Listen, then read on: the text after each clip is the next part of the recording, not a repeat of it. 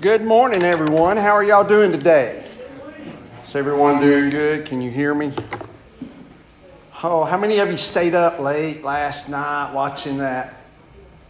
What was a ball game? I don't know. Anybody watch that? Y'all should have seen Scott again. He was yelling at the television. I'm telling you what. well, all right, folks. We've got a we've got a lot to handle here, real quick. I do want to read a, a card that was sent to us by uh, Diane, Mitch, and the family. Dear church family, thank you for always loving us. Please know we cherish each one of you. Alex loved his church. Y'all continue to be in prayer for Mitch, Diane, and the entire family as they continue in this life without Alex being present with them uh, physically. I pray that we would reach out to them and love them and just allow Jesus to love them through us. Also, if you've got your bulletins, we are uh, doing the uh, week of prayer for international missions. Beginning this, I invite you to read and to pray for international missions this week with me through this guide here. Also, uh, the Lottie Moon Christmas offering will begin taking that up all the way through December. Remember, in Lottie Moon, 100% of the proceeds that we give go to the International Mission Board so that our missionaries, they go 100% to missionaries, for our missionaries to continue to reach unreached people groups. Okay? So uh, please, I encourage you to give uh, to the International Mission Board through Lottie Moon. This coming Tuesday, that's like November the 30th, in two days. We need cocoa, cider, cookies, and you this Tuesday, November 30th, for the tree lighting Santa arrival. The sign up is in the vestibule on the organ side, back there in the vestibule on this organ side, not up here, back there. So if you can sign up, we need volunteers. We not only need cocoa, cider, cookies, we need you. Uh, if you can uh, be here at 5.15, uh, we will have a light meal and then activities will begin at 6. Remember, this is one way that we as a church are opening up our doors and ministering to the community. There are going to be opportunities for people to come in and they're going to be right here with us. I encourage you to have conversation with them. I encourage you to have godly conversations with them. And I also encourage you to inquire about their spiritual uh, relationship with Jesus. Uh, that begins at 5.15. Doors going to open at uh, 6 o'clock, so I encourage you to come out and be a part of that. Our three-year-old choir preschool class is going to be here next Sunday. You're not going to want to miss next Sunday. Kids are going to be here. They're going to be singing. Remember, there's no telling what they're going to say. There's no telling what they're going to do. We're going to laugh. We're going to love.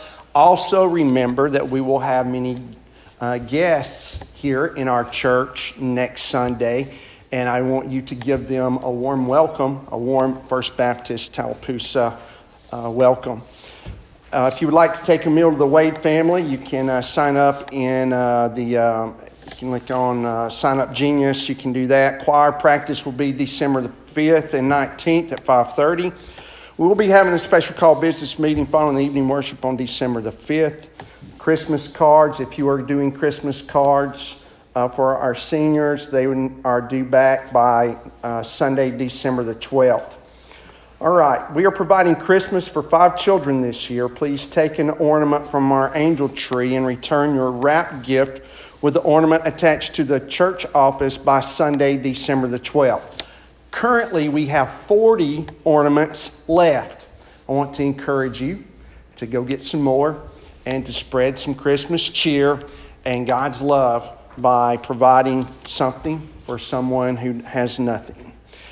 All right, the second Sunday evening worship together is that sign up is on the piano side out in the vestibule. We'll be at the Odoms and that will begin at 5.30 on december the sunday evening december the 12th folks we've got a lot of stuff going on i also want to uh, share with you this beginning December the 1st. This is something from ParentCue. This is on that, uh, in the vestibule, piano side back there on a table. This is something for you and your family to go through simply doing some things preparing for Christmas. Uh, the first first day, which is Wednesday, I believe. Here's something as simple as it does. It gives you something to do every every single day. So the first day of December, light a candle at dinner time or bedtime.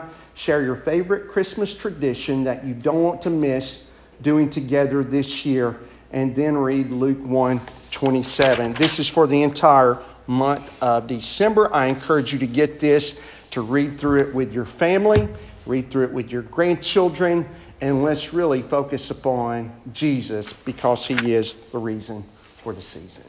Folks, I'm glad you're here today. Will you bow your heads and go with me to the Lord in prayer as we prepare our hearts for worship? Heavenly Father, as we come to you, Lord, I ask you to watch over us today. Thank you for those who are here this morning. I ask you, Lord, just to continue to bless us. Pray specifically for Mitch and Diane to continue to heal their wounds, Lord. I pray, Lord, that as we look at the community who will be coming in and the community that will be reaching out on our front doorsteps this, this coming week. I pray, dear Lord, that you would give us a spirit of courage and not one of fear, and that we would engage people in conversation. And, dear Lord, that we would have godly conversations with them, that we would pray with them, dear Lord. We would ask questions about what it is we need to pray with them about. Dear Lord, I pray that we would dare to ask them about their spiritual relationship with you. And I ask you, dear Father, if they do not have one, that we would dare to lead and, or to follow the leading of the Spirit to invite them into a relationship with you, dear Lord. Lord, I ask you now to go with us throughout this service. I pray that all that we do will bring you praise, honor, and glory. For it's in Christ's name I do humbly pray. Amen.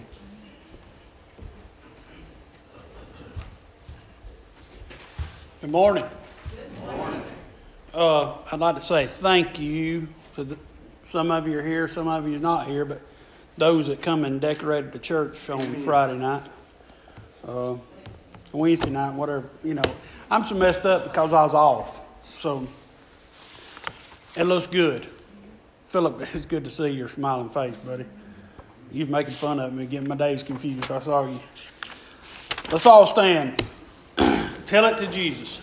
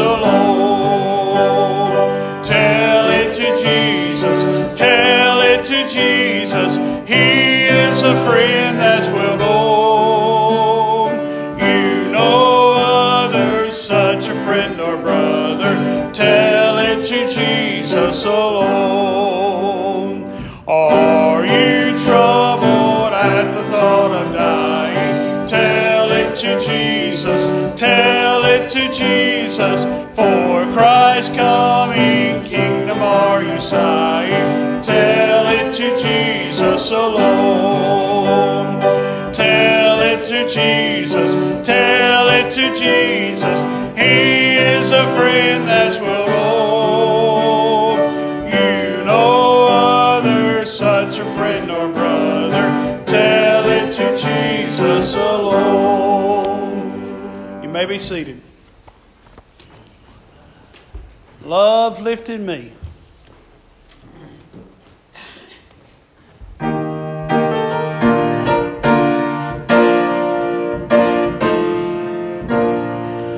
I was sinking deep in sin, far from the peaceful shore, very deeply stained with sin, sinking to rise no more. But the master of the sea heard my despairing cry. From the waters lifted me, now safe am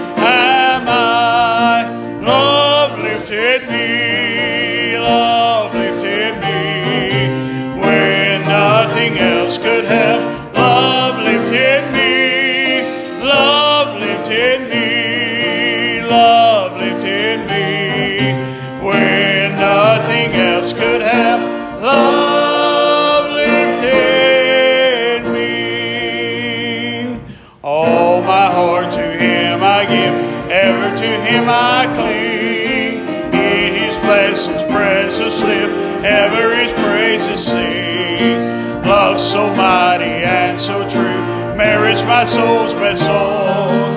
Faithful, loving service to to Him belong. Love lifted me, love lifted me. When nothing else could help,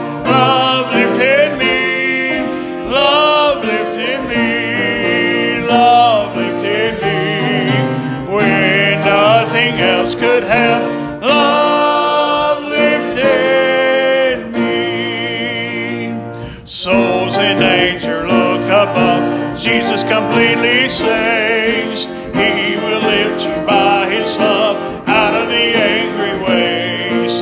He's the master of the sea, billows his will obey.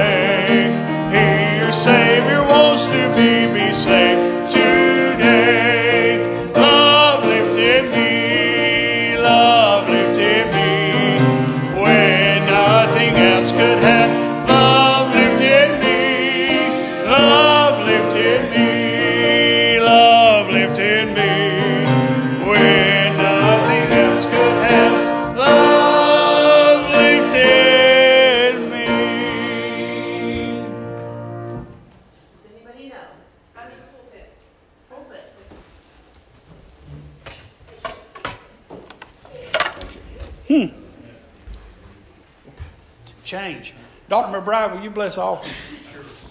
Father in heaven, we are grateful that today you have shown us your grace and your mercy.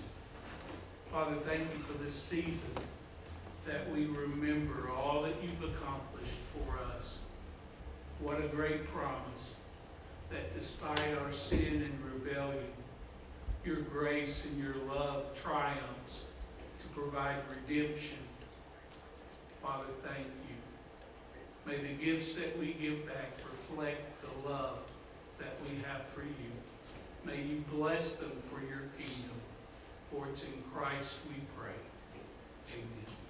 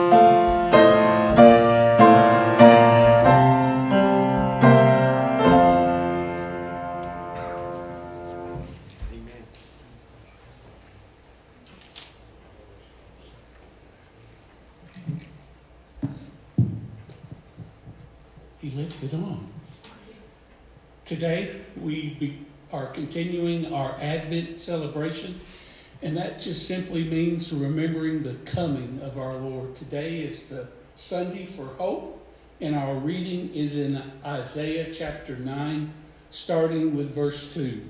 The people that walked in darkness have seen a great light. They that dwell in the land of the shadow of death, upon them hath the light shined. For unto us is born, unto us a son is given, and the government shall be upon his shoulders. And his name shall be called Wonderful Counselor, the Mighty God, the Everlasting Father, the Prince of Peace. And of the increase of his government and peace there shall be no end upon the throne of David and upon his kingdom, to order it and to establish it with judgment and with justice from henceforth even forever. The zeal of the Lord of hosts will perform this. Let's pray together. Father, again, thank you for the hope that is in this season. Father, thank you that our text reveals your children's continued rebellion. And in the midst of this, you renew your promise of redemption. Father, thank you for your overwhelming love and grace. Father, I acknowledge that I have committed nothing to my salvation except for the need of it. And I'm grateful that in Christ Jesus is the fulfillment of this promise. And we long for that day when redemption and restoration will be ours. Even so, Lord Jesus, come quickly. For it's in his name we pray. Amen.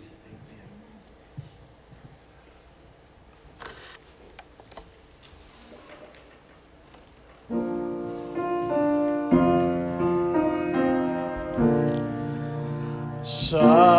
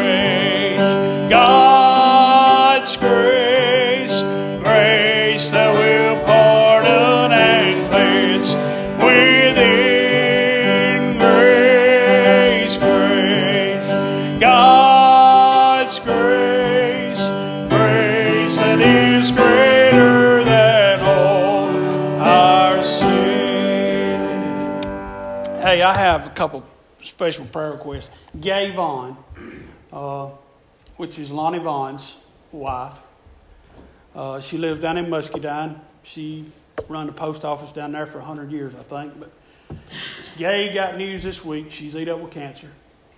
Uh, I want you to pray for Tawana Gibson and Frank. Uh, good, good folks, Christians. And also uh, Molly Robinson, lost her life. Don't know what happened to her. I think she had the flu. She went south, and uh,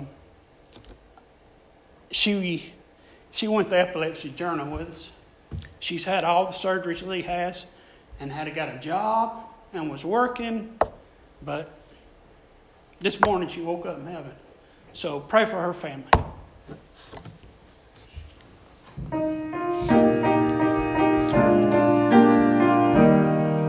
Trials dark on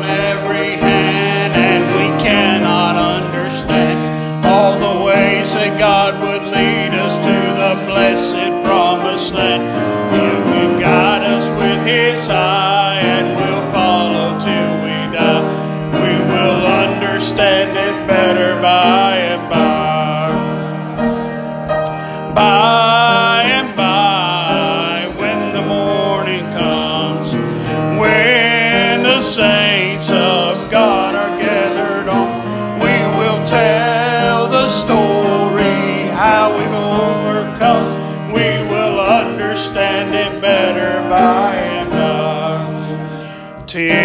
Temptations, hidden snares often take us unaware, and our hearts are made to bleed for so thoughtless word or deed. And we wonder why the test we will try to do our best, but we'll understand it better by and by.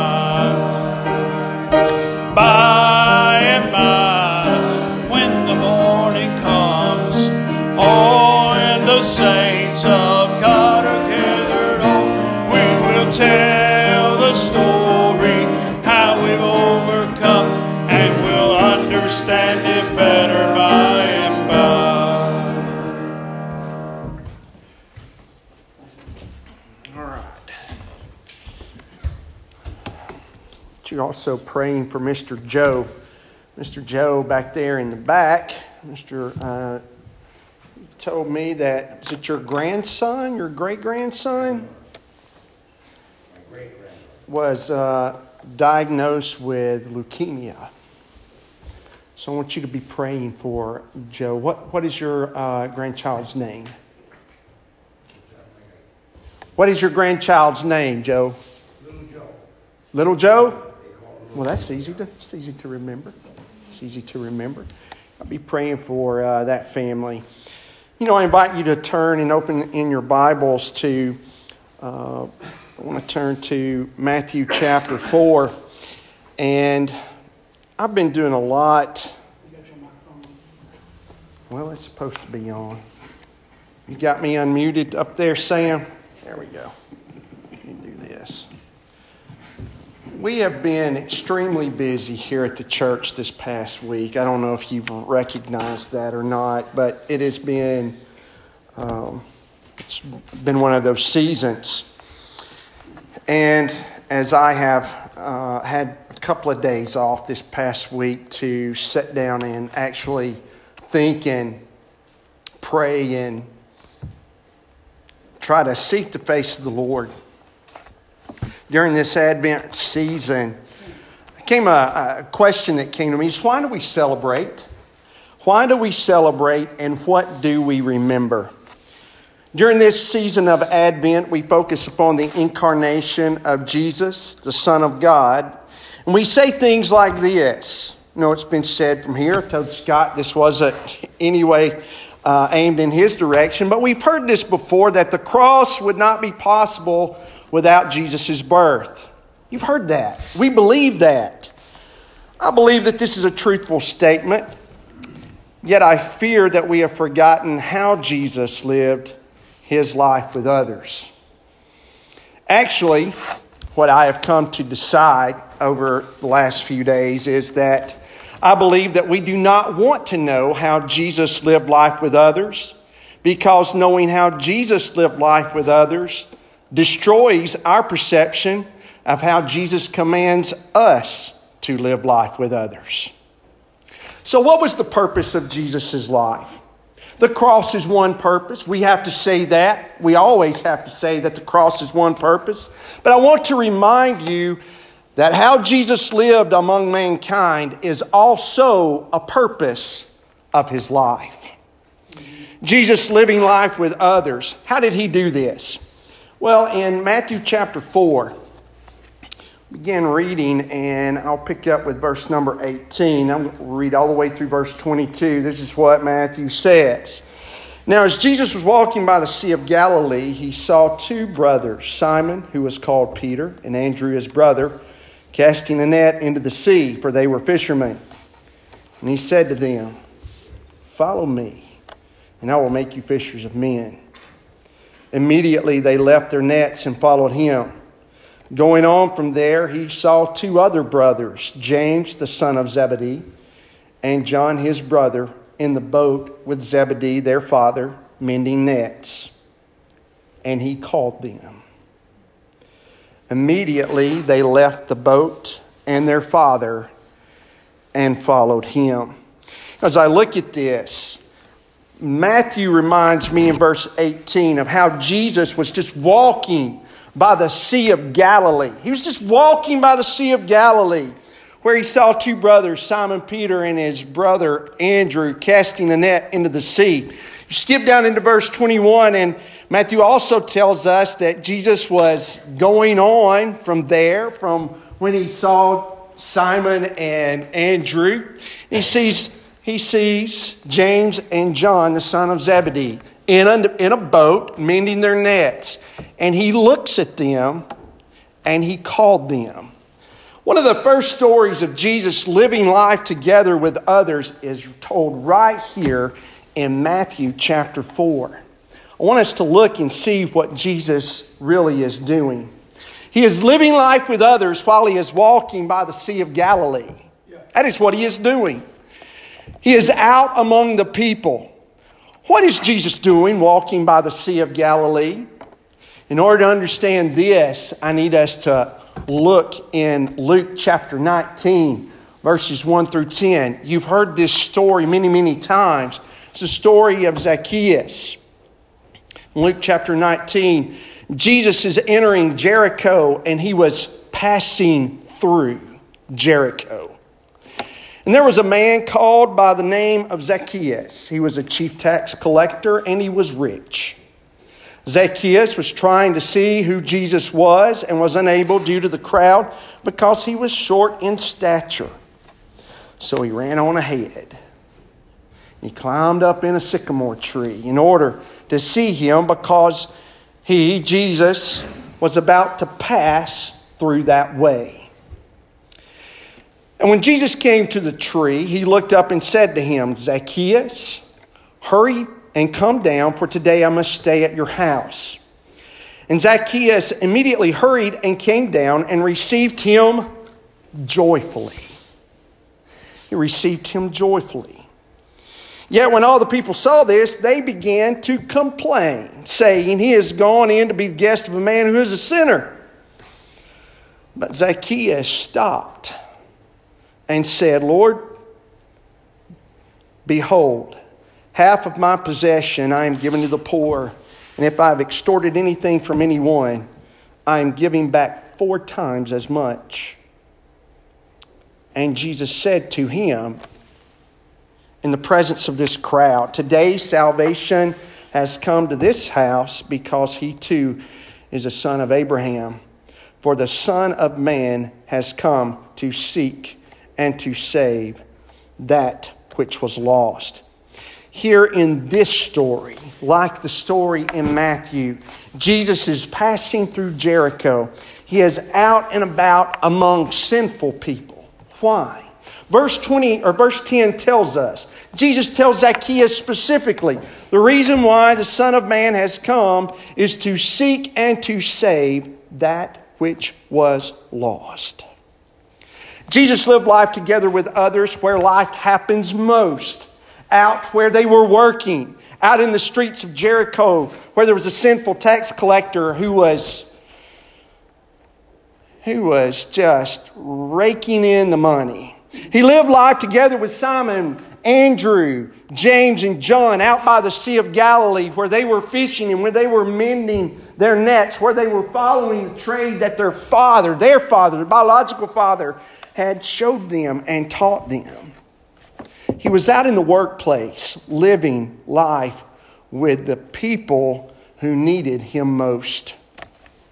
He was living life together with others where real life happens because it is out there by the Sea of Galilee and it's in the streets of Jericho that real sinful men meet a real holy Jesus and they recognize that what they have been searching for in their jobs that cannot cannot cannot meet their needs when they look and they have their eyes fall upon Jesus when they hear his voice they realize that what they have been seeking after is this man and what this man speaks about. How this man lives his life and the hope that this man provides.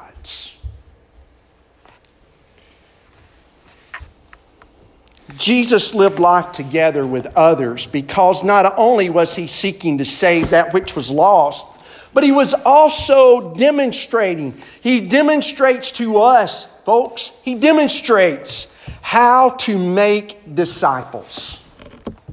That's what he is doing right here. He is showing us and demonstrating how we are making disciples. Jesus, notice that he did not say in, in Luke 19 and verse 10, he did not say, I think at verse 20, he did not say that he came to sit in a pew and call people to come to church to be saved. That's not what he said. That is never being what Jesus has said. I wonder if we truly believe that Jesus commands us to live life together with others the way he lived life together with others. I've sat for the past couple of days and thought on these things in my own life.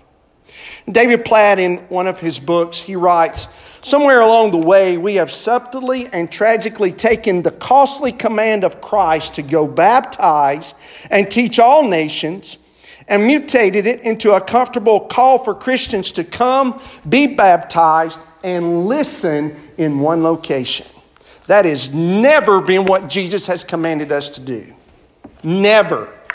And we look at what he is doing here in the Advent, here in the incarnation, what he is actually doing. He's revealing his mission, God's mission to sinful men to come and to seek and to save.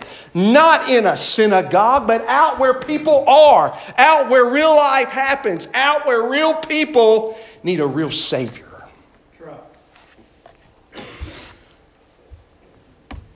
Disciple making is not a call for others to come hear the gospel, but a command for us to go to others and share the gospel.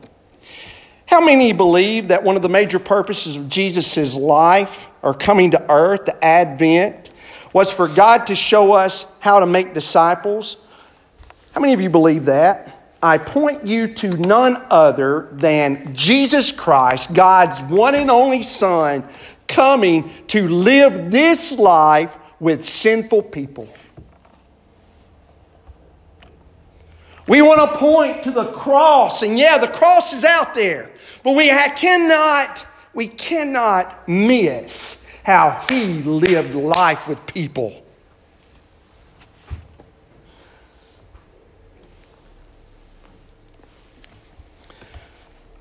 We must never forget how he lived life together with people. It was in order to show us how to make disciples. Let me ask a question here. How are we making disciples? How are we making disciples? How are you making disciples? How am I making disciples? How many people have you discipled this year? How many people have I discipled this year? These are the questions that have been upon my heart lately. Are we content with what we are doing? Am I content with what I am doing? Are you content with what you are doing? Are we content with what we are doing? Are we comfortable with our level of sacrifice?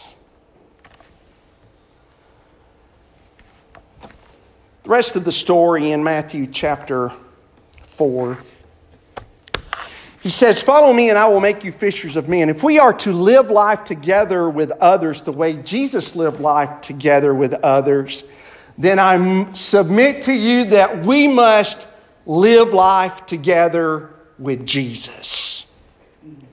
We have to understand what that means before we can start living life together with others. But you know what? There's something about, there's something about here in Matthew and what he did and living life together, this first story of how he actually lived life together with people and how he lived life together with his disciples. There's something about that story that concerns me. There's something about that story that scares me. There's something about it that makes me ask what is it to live life together with Jesus? What is it like? For Simon and Andrew, look at what Matthew tells us in verse 19. Jesus walks up to them and he simply looks at them and he says, Follow me, and I will make you fishers of people. These two brothers heard the call of Jesus. You know, today we say that people cannot simply decide to follow Jesus whenever they want. We believe that the Holy Spirit of God has come upon their life and convict them of their sin and make them realize that they need a Savior. And then it's through that encounter with the Holy Spirit of God through which people follow Jesus or do not follow Jesus. How many of you believe that? Yeah, we believe that. That's what I've always grown up believing. It's what I've always grown up believing. Here, Jesus himself walks into the very presence of Simon and Andrew, Simon Peter and Andrew, and he simply says, Follow me, and I will make you fishers of people. Look what they did in verse number 20. Immediately, they left their nets and followed him. No questions asked, dropped all that they had, left all of their supplies, left their boat, left all of their fishing equipment, and followed Jesus. Let's look at what happened with James and John. They are at the very same day, or in the very same passage of Scripture. We see Jesus walking up and he sees James and John while they were mending their nets with their father Zebedee. And when they heard Jesus, when they heard Jesus, they immediately left the boat and their father and they followed him. This is what these men did when they heard the call of Jesus upon their life. They immediately dropped all that they had, left their father, left their jobs, and followed Jesus. They began to live life with Jesus. Zacchaeus. When Zacchaeus heard Jesus say, Hurry and come down, little man, for I must go today and stay at your house. What did Zacchaeus do? Did he stay up there and say, Well, wait just a few minutes, Jesus? Let me ponder over, over what you're asking. No, that is not what Scripture tells us. Scripture tells us that he hurried down the tree. That he hurried down the tree, and then what does Scripture say that he did? He received Jesus joyfully. He received him joyfully.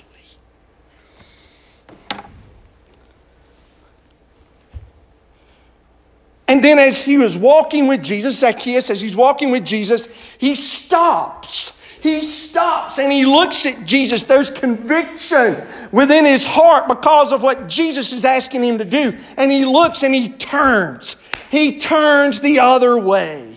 We see him turning just as these other four men have turned. He stops and he looks and he tells Jesus, Behold, Lord half my possessions. I'm a rich man. And I become a rich man by stealing from people and unjustly persecuting people. Lord, I'm going to give half my possessions, I'm going to give to the poor. And if I've extorted anything from anyone, I'm giving back four times as much. As I think about how these men follow Jesus and what that means in my life, it scares me. We talked about this a little bit last Sunday night. It sometimes terrifies me. What does following Jesus require? Living life together with Jesus requires complete radical obedience. Platt again in his book Radical writes, We can so easily deceive ourselves, mistaking the presence of our physical bodies in a crowd for the existence of spiritual life in a community. Let me say this. This is, this is Mike saying here. It's not Platt's. This is Casey's, all right? Coming to church to check off a box, say a prayer, and only giving Jesus two hours during a week that has 168 hours is not living a life together with Jesus. This is not a life of obedience. That, my friends, I suggest to you, is nothing more than a life of rebellion against God. It's what I believe.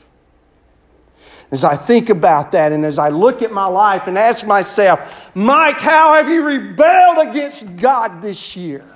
How have you not allowed the, the presence of God to come into your life and transform your life and allow you to live life with Jesus so that you can live life with others while living life with Jesus? Folks, it scares me this lifestyle, this lifestyle of rebellion, is an attempt to mold Jesus into our image instead of submitting our lives so Jesus can mold us into his image. But that's the problem, isn't it?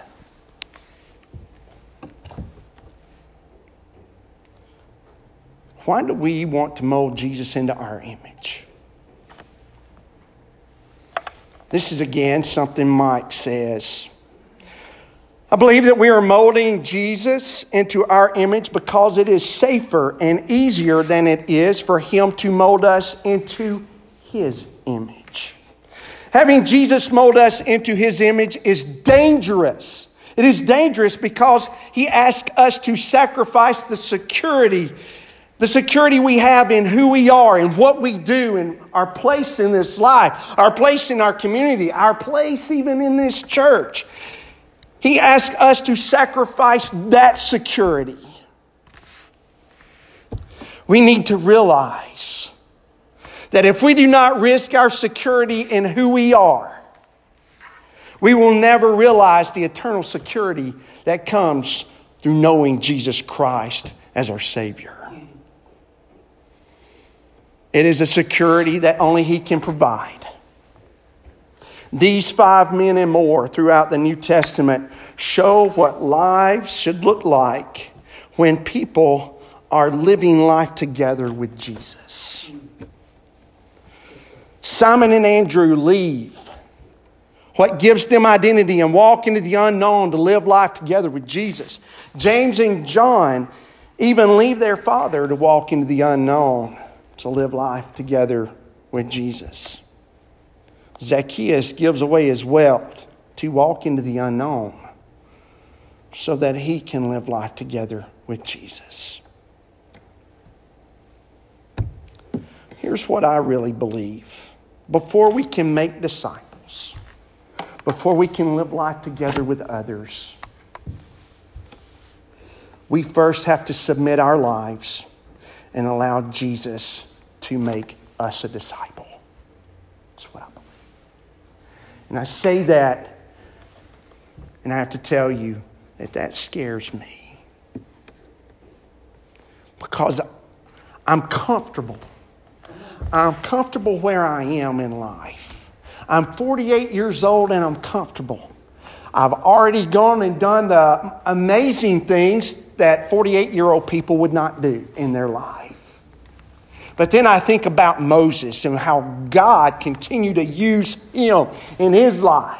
I think about all the disciples and how Jesus used this ragtag, ragtag group this motley crew of individuals and how he discipled them so that they, in their hands, in their hands, because they knew what it was like to live life with Jesus, because they knew what it was like with Jesus making them a disciple, they knew how to disciple others. And they were living, willing to give their life for it. In fact, they did. I wonder. I wonder if you were like me at, at 48. And I know that's not old. I know Ledger looks at me and he's like, that's young. I know some of you senior adults, you look at me and you're like, well, that's nothing. Here's what I want to say I don't think any of us are ever too old to have the Holy Spirit of God come in us and transform our life in a way that we can impact others with the gospel of Jesus. As we uh, have an invitation and come, Robin, as you come, you know, I need to ask each of you, I need each of you to ask yourself these hard questions. These are not easy questions. These are questions we're not going to have anything else we're going to do today. We're not going to have church this evening. We're not going to do anything else tonight. I'm going to go to, me and Lauren, we're going to go to, uh, down to Muscadine and we're going to have Thanksgiving dinner with my parents and my sister and her family. Sometime later, I'm going to come back home and I'm going to sit in that house.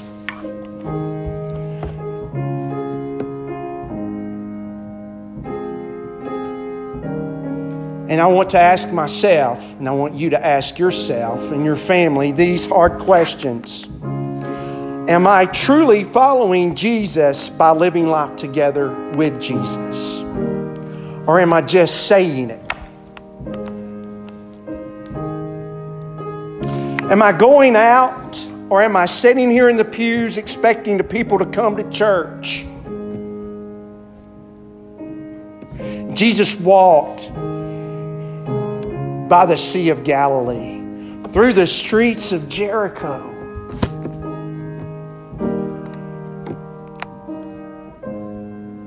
When we walk out these doors, do we share the gospel? Are we living life on mission while living life together with Jesus? Do you understand what living life on mission is about? Jesus' one mission was to come, to live and to die.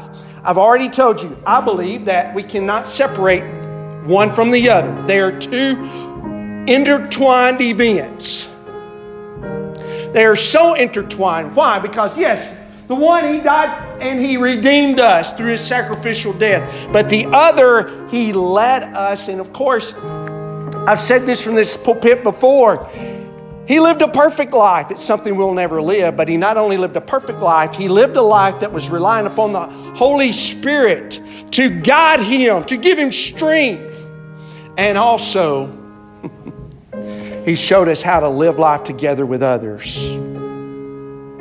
It's where real people meet the real Jesus and their lives are changed forever. When we leave these doors, do we go out in our workplace? Do we do any workplace evangelism or do we just talk about the football games? Do we talk about the basketball games? Do we just talk about our children? Or do we somehow understand that living life on mission together with Jesus is about His mission, letting the world know that He came to die for them? to save them from their sins. Folks, I don't know. I know this is a very interesting Advent sermon. But, folks, I need you to understand as we celebrate Advent, it's not just about his birth, it is about his life and why he came. That we need to understand what it means to live life together with Jesus. And we need to show up we need to be men and women of God and dare to live life together with Him. We've never been promised that it would be easy. We've never been promised that we would make a million dollars doing it. But we have been promised at the end of this life, we'll hear the Father say, Well done, thou good and faithful servant. Folks, why are you celebrating Advent? The reason I celebrate Advent is because I realize that Jesus, God's Son, came to live life together with sinners in order to make disciples of, disciples of sinners and to die for the life of sinners. That's a pretty good quote, isn't it? If you think about that. The reason I celebrate Advent is because that I realize that Jesus God's Son came to live life together with sinners in order to make disciples of sinners and to die for the life of sinners. Jesus' entire life from birth to the cross was about living life on mission.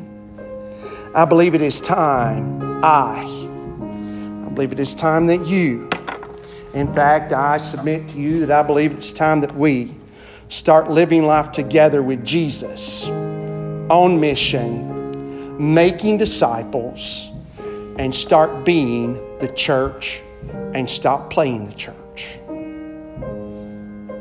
I want want you as you stand, Scott, as we, we get uh, the song is going to be page 309, Lord, I'm coming home. This next week, over the next month, I can't imagine a better time to introduce someone to the Lord Jesus Christ or for someone to accept Jesus as their personal Savior, than through the Christmas season, there's no greater gift than someone can receive than the eternal life through accepting Jesus. I want you to think of at least one person in your life that doesn't know Jesus.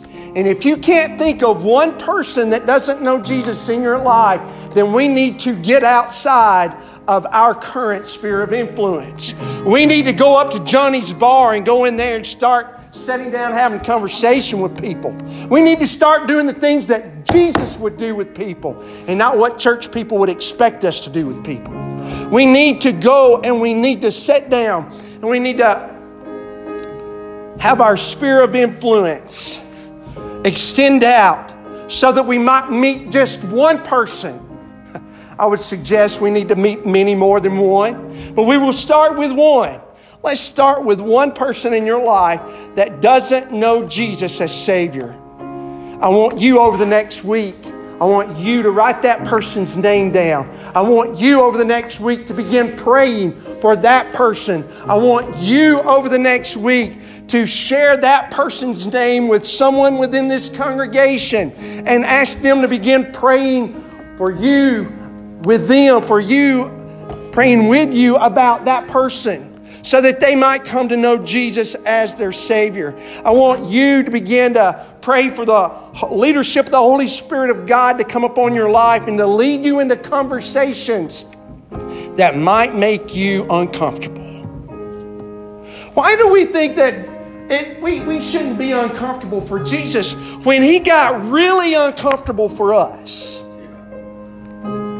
You think dying on a cross is anything that is comfortable?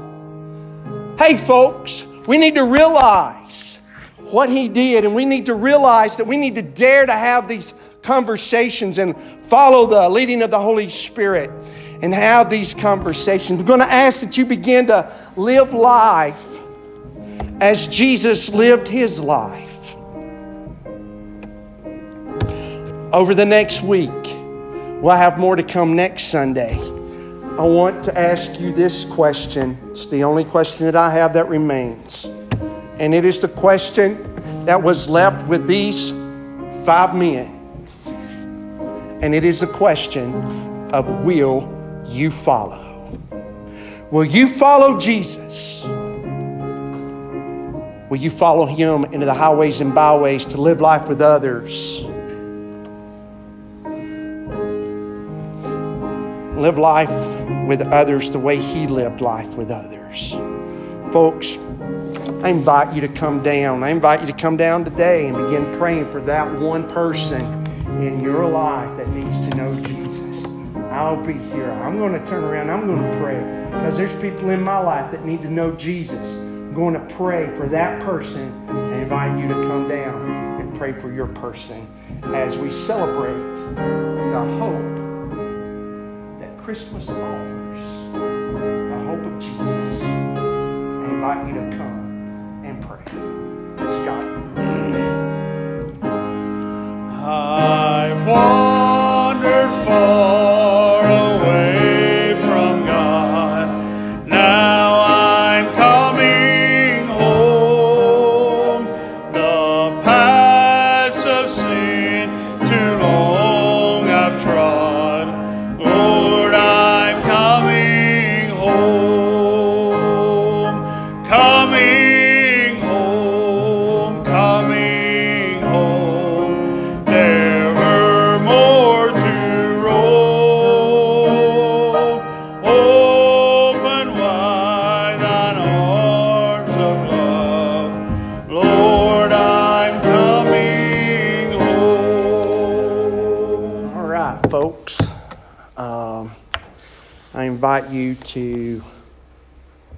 go through this journey, sit down with your with your family, and have conversations about the sermon as you uh, go throughout the rest of the day. Folks, remember Tuesday we will be ministering. We will be serving people here.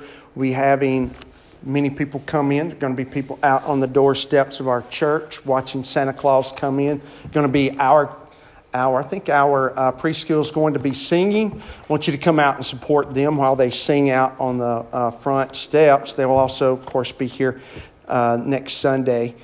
Uh, but, folks, here's a perfect opportunity for us to go be the church and to live life as Jesus lived life with others. I encourage you to come out. Remember, we still need, we still need, we've only got about 15 dozen cookies, and uh, uh, I think that's right, isn't it? And 15 dozen cookies. We need about 15 dozen more.